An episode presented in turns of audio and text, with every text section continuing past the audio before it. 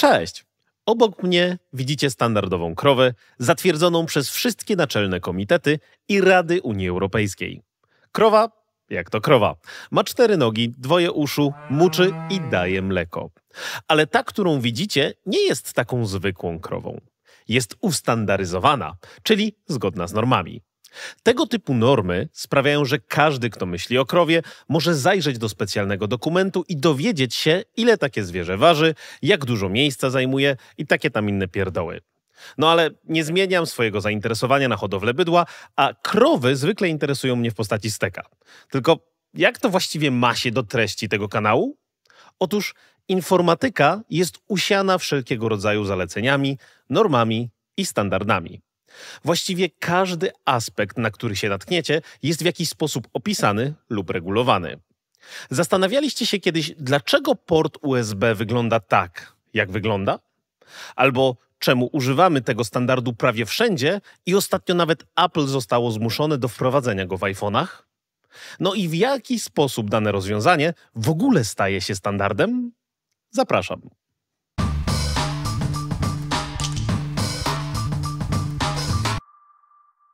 Wygoda i jakość nie zawsze wygrywają z dużymi pieniędzmi, a o rodzaj wtyczki czy kabla niejednokrotnie toczą się solidne wojenki, ale o tym za chwilę. Innowacje w informatyce pojawiają się w znacznie szybszym tempie niż w niemal każdej innej branży. W konsekwencji większość firm albo musi wyznaczać standardy w branży, naśladować je, albo ryzykować, że po prostu przejdzie szybko do historii. To wysoce konkurencyjne środowisko może powodować nieintuicyjne zachowania rynku, gdzie gorsze rozwiązania stają się czasem standardami. Kiedy mówimy o standardach technicznych, ich definicje często nie są całkowicie jasne, a ponadto istnieje wiele różnych podziałów. Na przykład standard może być de facto, czyli przestrzegany z wygody, bo wszyscy inni go wykorzystują, lub de jure, co oznacza, że jest egzekwowany prawnie.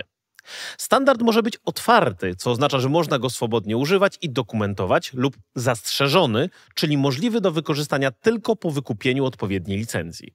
Zerknijcie na wasze kable do ładowania telefonów i innych urządzeń mobilnych. W większości przypadków będzie tu już wspomniany wcześniej USB-C, ale nie zawsze tak było. W przeszłości każdy z producentów forsował swoje własne rozwiązania, zwykle zresztą całkowicie niekompatybilne ze sobą. I nie mówię tutaj tylko o kształcie wtyczki, ale także o parametrach prądu użytego do ładowania. Przypomnijcie sobie, ile razy próbowaliście wkładać starsze wtyczki USB odwrotnie. Tak, zgodnie z odwieczną prawdą, dopiero trzecia próba zakończy się powodzeniem. Dlaczego więc okrągłe wtyczki do ładowania znane z telefonów Nokia nie przyjęły się powszechnie? Odpowiedź na to pytanie jest zwykle ciut złożona. W tym konkretnym przypadku Nokia oferowała jedynie funkcję ładowania poprzez swój okrągły kabel. Nie dało się nim przesłać żadnych danych, a w momencie, gdy rynek zaczęły zdobywać smartfony, utrzymywanie dwóch portów stało się zbędnym kosztem. Wygrała wygoda i powszechność już istniejącego rozwiązania w postaci USB. Ale nie zawsze wygrywa lepsza opcja, a standardy powstają na przeróżne sposoby. Jednym z częstszych jest przekonanie jednej z wielu organizacji standaryzujących do swoich racji i przyjęcia właśnie naszego rozwiązania jako to rekomendowane. Taką organizacją jest na przykład chyba najbardziej znana International Organization for Standardization. ISO to nie tylko nazwa tego gremium, ale także przedrostek dla nazw norm i standardów. Przykładowo, działając w branży rządowej lub finansowej, bardzo często posiadanie certyfikatu zgodności działań operacyjnych ISO 27701 jest wymagane jeszcze przed nawiązaniem współpracy z kontrahentami. Standard ten definiuje, w jaki sposób należy zarządzać danymi w przedsiębiorstwie, co robić w przypadku ich wycieku, a także jak zdefiniować poziomy dostępów do danych osobowych. Tak wiem, to są nudne sprawy i każdy z nas wie to wszystko doskonale. Niestety, co i róż słyszycie ode mnie o kolejnych wyciekach danych czy innych włamaniach. Sporo z nich mogłoby mieć znacznie mniejsze skutki, gdyby tylko firmy stosowały się do znanych i sprawdzonych zasad. Często standard jest więc tworzony przez zaufaną organizację normalizacyjną, a nie przez jedną firmę. Z ciekawostek, wiedzieliście, że język programowania C Sharp też jest ustandaryzowany i zaakceptowany przez ISO? Wszystkie jego aspekty i meandry są tam opisane w szczegółach. Teoretycznie pozwala to na powstanie alternatywnych dla Microsoftowego kompilatora, jednakże z jakichś nieznanych mi powodów nie są one zbyt popularne. Ale ISO to nie jedyna organizacja standaryzująca. Z takich większych wymienić należy chociażby Institute of Electrical and Electronics Engineers, wykraczającą swoimi normami poza kwestie związane z elektryką, czy Internet Engineering Task Force, normującą sprawy sieciowe i internetowe. Testerzy oprogramowania będą znali też International Software Testing Qualifications Board, organizującą certyfikację oraz definiującą standardy w testowaniu oprogramowania. Każda z tych organizacji oczywiście zarabia na tym, co robi. Żeby rozwiązanie stało się standardem, zwykle trzeba wyskoczyć z odrobiny gotówki. A każdy, kto chce się chwalić byciem zgodnym z daną normą, musi się poddać procesowi certyfikacji, który też zwykle darmowy nie jest. No dobrze, ale czy zawsze proces ten odbywa się tak spokojnie i pokojowo? Prześledźmy historię pewnej wojenki związanej z błyszczącymi krążkami o średnicy 120 mm. Każdy z nas miał chyba w rękach płytę. Nie, nie chodnikową. Mam na myśli te kompaktowe, DVD czy Blu-raye. A ręka do góry w komentarzach, kto widział na własne oczy płytę HD DVD. Wiecie w ogóle, że taki standard kiedyś istniał? Gdzieś w okolicach 2006 roku rozmiary filmów zaczęły przekraczać pojemność standardowej płyty DVD, a te dwuwarstwowe czy dwustronne nie były zbyt popularne. Dwie korporacje, Sony oraz Toshiba, mniej więcej w tym samym czasie zaprezentowały dwa nowe standardy zapisu danych na krążkach tego samego formatu. Obie technologie na pozór były bardzo podobne. Używały tego samego rodzaju niebieskiego lasera do odczytu. Na obu z nich zapisywano filmy w rozdzielczości Full HD, format audio też był taki sam. Różnice tkwiły w pojemności dysków. Początkowo HD DVD od Toshiby oferował w zależności od liczby warstw i stron 15 lub 30 GB miejsca, podczas gdy Blu-ray od Sony odpowiednio 25 lub 50 GB przy zapisie dwuwarstwowym. W tamtych czasach dla obu tych formatów były to wartości astronomicznie duże i same w sobie nie mogły zdecydować, który z nich stanie się standardem. Przez pewien czas na rynku funkcjonowały obok siebie aż do czasu, gdy jedna z dużych wytwórni, Warner Bros., podjęła decyzję o wydawaniu nowych produkcji tylko na Blu-rayach. No i kaplica. Był to gwóźdź do trumny dla Toshiby, która szybko zwinęła się z rynku następców płyt DVD. Wojna pomiędzy formatami trwała ponad dwa lata i była przykładem kolejnego ze sposobów wypracowywania standardów. Początkowo różne firmy łączą się w grupy lobbujące za danym rozwiązaniem. HD DVD było promowane początkowo przez Universal Studios i Paramount Pictures, ale te wycofały się poprzez napór konkurencji pod przewodnictwem Sony. Tego typu współpraca czasem jednak się formalizuje i mamy wtedy do czynienia z tak zwanym konsorcjum. Doskonałym tego przykładem jest Bluetooth. Jest to otwarty standard, który powstał w wyniku zawiązania się konsorcjum Ericssona, IBM'a, Intela, Nokii oraz Toshiby. Pracę nad wypracowaniem wspólnego rozwiązania zwieńczyło opublikowanie ponad 1500-stronicowej specyfikacji, pierwszej jego wersji, która bardzo szybko została zatwierdzona przez organizację IEEE. Dzięki temu możemy dziś słuchać muzyki na bezprzewodowych słuchawkach. A skoro o muzyce już mowa, wiecie, że format MP3 nie był początkowo darmowy?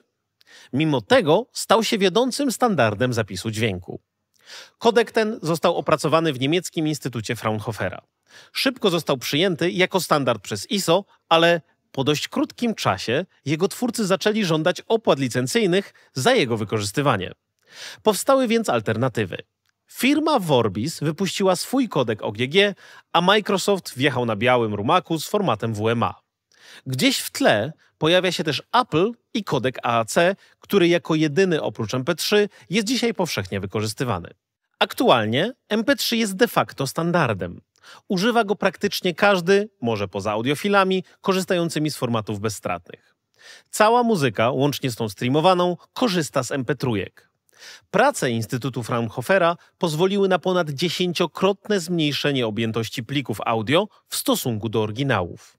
W czasach modemów było to ogromne osiągnięcie i na tyle innowacyjne, że bardzo szybko zostało zaadaptowane przez ogromne rzesze użytkowników. Bycie pierwszym bardzo mocno tutaj popłaciło, także z tego względu, że transkodowanie swojej biblioteki z jednego formatu stratnego na drugi było bardzo czasochłonne oraz pogarszało jakość plików wynikowych. Pomimo wprowadzenia opłat licencyjnych, nasycenie rynku było na tyle duże, że alternatywy nie były w stanie zbliżyć się do popularności formatu MP3. Przykład ten pokazuje, że będąc pierwszym na rynku, można uzyskać bardzo dobrą pozycję do zostania standardem dla całej gałęzi przemysłu. Dzisiaj patrzymy na to jak na klasyczny przykład vendor lock-inu, czyli przymusowego przywiązania do jednego rozwiązania. Często tak, aby wyjście z niego było zbyt kosztowne lub wręcz niemożliwe.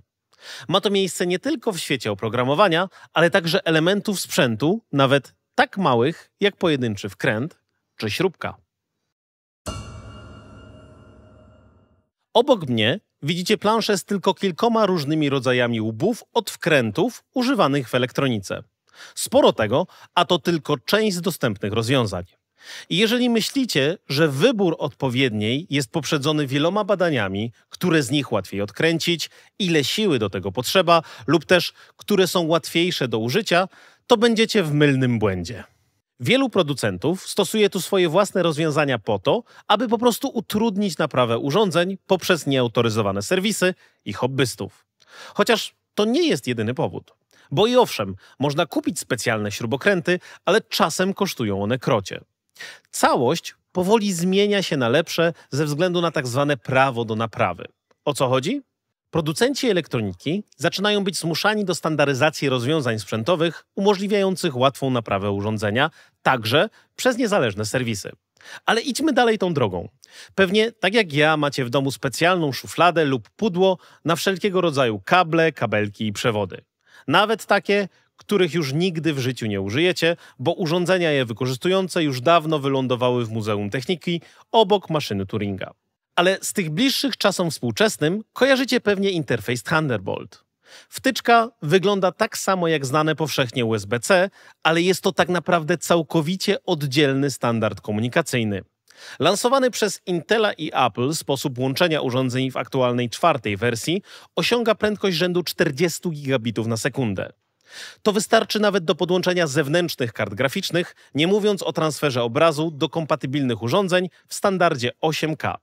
I jednocześnie jest wartością dwukrotnie większą niż prędkość USB w wersji 3.1. Niestety, w początkowych latach życia Thunderbolta Intel żądał opłat licencyjnych za jego użycie. Nie pozwalał także konkurencji firmie AMD na wykorzystanie tego złącza w płytach głównych produkowanych aż do marca 2019 roku. Sprawiło to, że początkowa popularność standardu była stosunkowo niewielka, nawet pomimo jego niewątpliwych zalet w stosunku do konkurencji. Złącze to jest tak wszechstronne, że z powodzeniem zastępuje całe stacje dokujące. Podłączenie szeregowe jednym przewodem dwóch monitorów 4K wyświetlających obraz w 60 klatkach na sekundę wraz z kilkoma dodatkowymi urządzeniami peryferyjnymi nie jest żadnym problemem.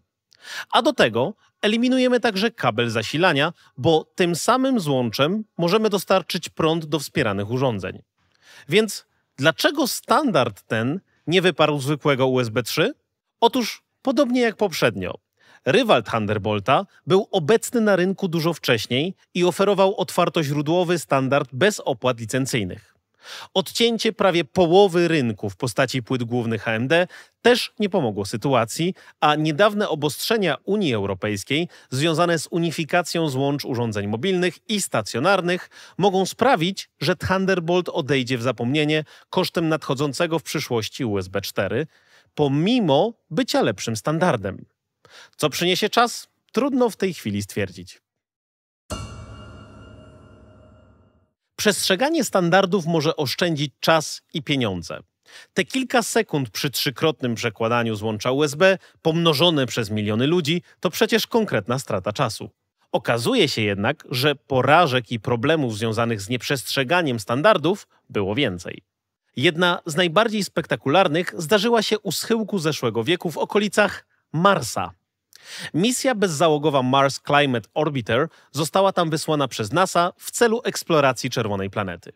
Jak to w każdym złożonym projekcie, amerykańska agencja kosmiczna zdefiniowała odpowiednie reguły i standardy dla oprogramowania, nazwane Software Interface Specification, w skrócie SIS. Jeden z podwykonawców, firma Lockheed Martin, nie doczytała czegoś i zamiast w ogólnie przyjętych jednostkach SI dostarczyła oprogramowanie, które korzystało z anglosaskiego systemu miar.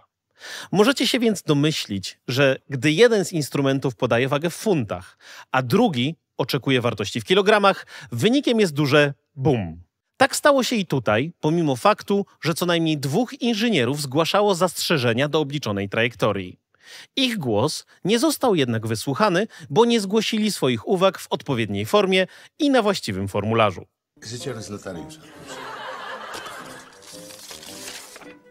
Jest i życiorys. Ale w 18 egzemplarzy. Tak, dobrze słyszeliście.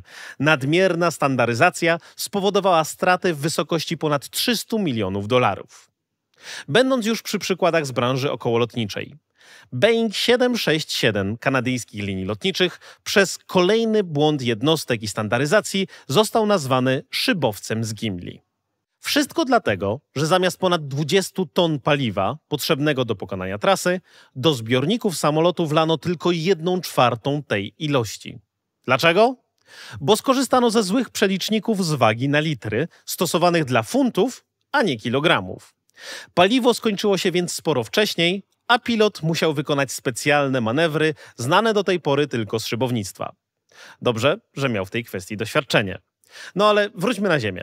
Z bardziej przyziemnych kwestii ustandaryzowane procesy produkcji oprogramowania mają swoje zalety. Ba, są one nawet zapisane w odpowiednich normach ISO, ale jak widać, dla niektórych zbyt małą czcionką. W 2021 roku francuski bank LCL zaskoczył swoich klientów, wyświetlając historię transakcyjną losowych osób po poprawnym zalogowaniu. Ja też chciałbym się pozytywnie zaskoczyć, widząc miliony na moim koncie, ale dla większości ludzi taka wpadka bezpieczeństwa oznaczała jasny sygnał, że bank padł ofiarą cyberprzestępców. Koniec końców okazało się to prostym błędem programistycznym, którego można by pewnie uniknąć, gdyby zostało ono przetestowane zgodnie z obowiązującymi standardami. Taka sytuacja nie powinna mieć miejsca w oprogramowaniu dotykającym naszych finansów. Czy te wszystkie problemy czegoś nas nauczyły? I czy faktycznie standaryzacja bardziej pomaga, czy szkodzi w sektorze IT? Kontrolując organizacje standaryzujące, tak naprawdę wymuszamy lub delikatnie sugerujemy, jakich komponentów należy używać w szeroko pojętej elektronice. Aktualnie cieszymy się z działającej technologii 5G w wybranych miejscach w Polsce. Tymczasem świat już próbuje ustandaryzować jej następcę 6G. Stany Zjednoczone powołały w tym celu organizację o nazwie NextG Alliance, podczas gdy chiński koncert Huawei lansuje nowy standard komunikacji w sieciach internetowych o nazwie New IP. Państwo środka zauważyło dużą dominację świata zachodniego w kształtowaniu się nowoczesnych technologii.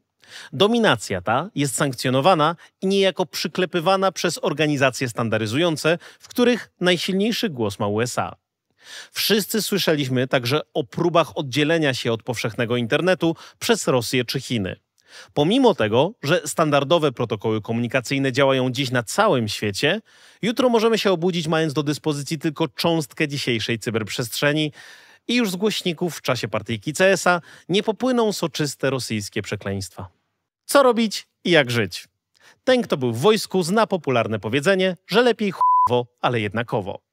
Standaryzacja nie tylko w armii potrafi ułatwić życie, ale także w świecie IT ma swoje niewątpliwe zalety. Niestety, gdy w grę wchodzą wielkie pieniądze, nie zawsze wygrywa obiektywnie najlepszy standard. Pamiętaj więc, żeby nie wyważać otwartych drzwi i budując nowe rozwiązanie, czy to programowe, czy sprzętowe, sprawdzić, czy już ktoś na ten temat czegoś nie wymyślił i nie spisał w postaci dokumentu Request for Comments, takiego jak RFC 3339, który opisuje format zapisu czasu. Nie wynajduj koła na nowo. Zobacz, jakie masz ograniczenia narzucane przez normy prawne. Nie wykonuj swoich własnych badań na kolanie, ale skorzystaj z doświadczeń i wiedzy innych. Inwestując swój czas i energię w technologię, która jest jeszcze na wczesnym etapie rozwoju, możesz liczyć na wysokie zyski, a będąc pierwszym, masz duże szanse na przetarcie szlaków innym. Z drugiej strony ponosisz większe ryzyko wtopy, ale do odważnych świat należy, a wiele startupów na nowo zdefiniowało rynek i sposób myślenia, przy okazji budując standardy i rozwiązania kopiowane dzisiaj przez innych. No i jeżeli jesteś z tych rejonów świata, gdzie jeszcze używa się cali i funtów, zacznij w końcu korzystać z prawilnych jednostek miary. Czasem, budując produkty, warto przewidzieć, że będziecie je udostępniać innym. W końcu nie żyjemy w próżni. Można to zrobić przez popularne API, ale też na inne sposoby. Stąd też standaryzacja oszczędza w dłuższej perspektywie pieniądze i włosy na głowie. Bo inni również korzystają ze standardów, więc łatwiej jest się dogadać i wspólnie zawojować rynek. Dziękuję za pyszną kawkę oraz gościnę restauracji Młodnik w Katowicach. I to już wszystko na dziś. Tymczasem dziękuję za Waszą uwagę i do zobaczenia.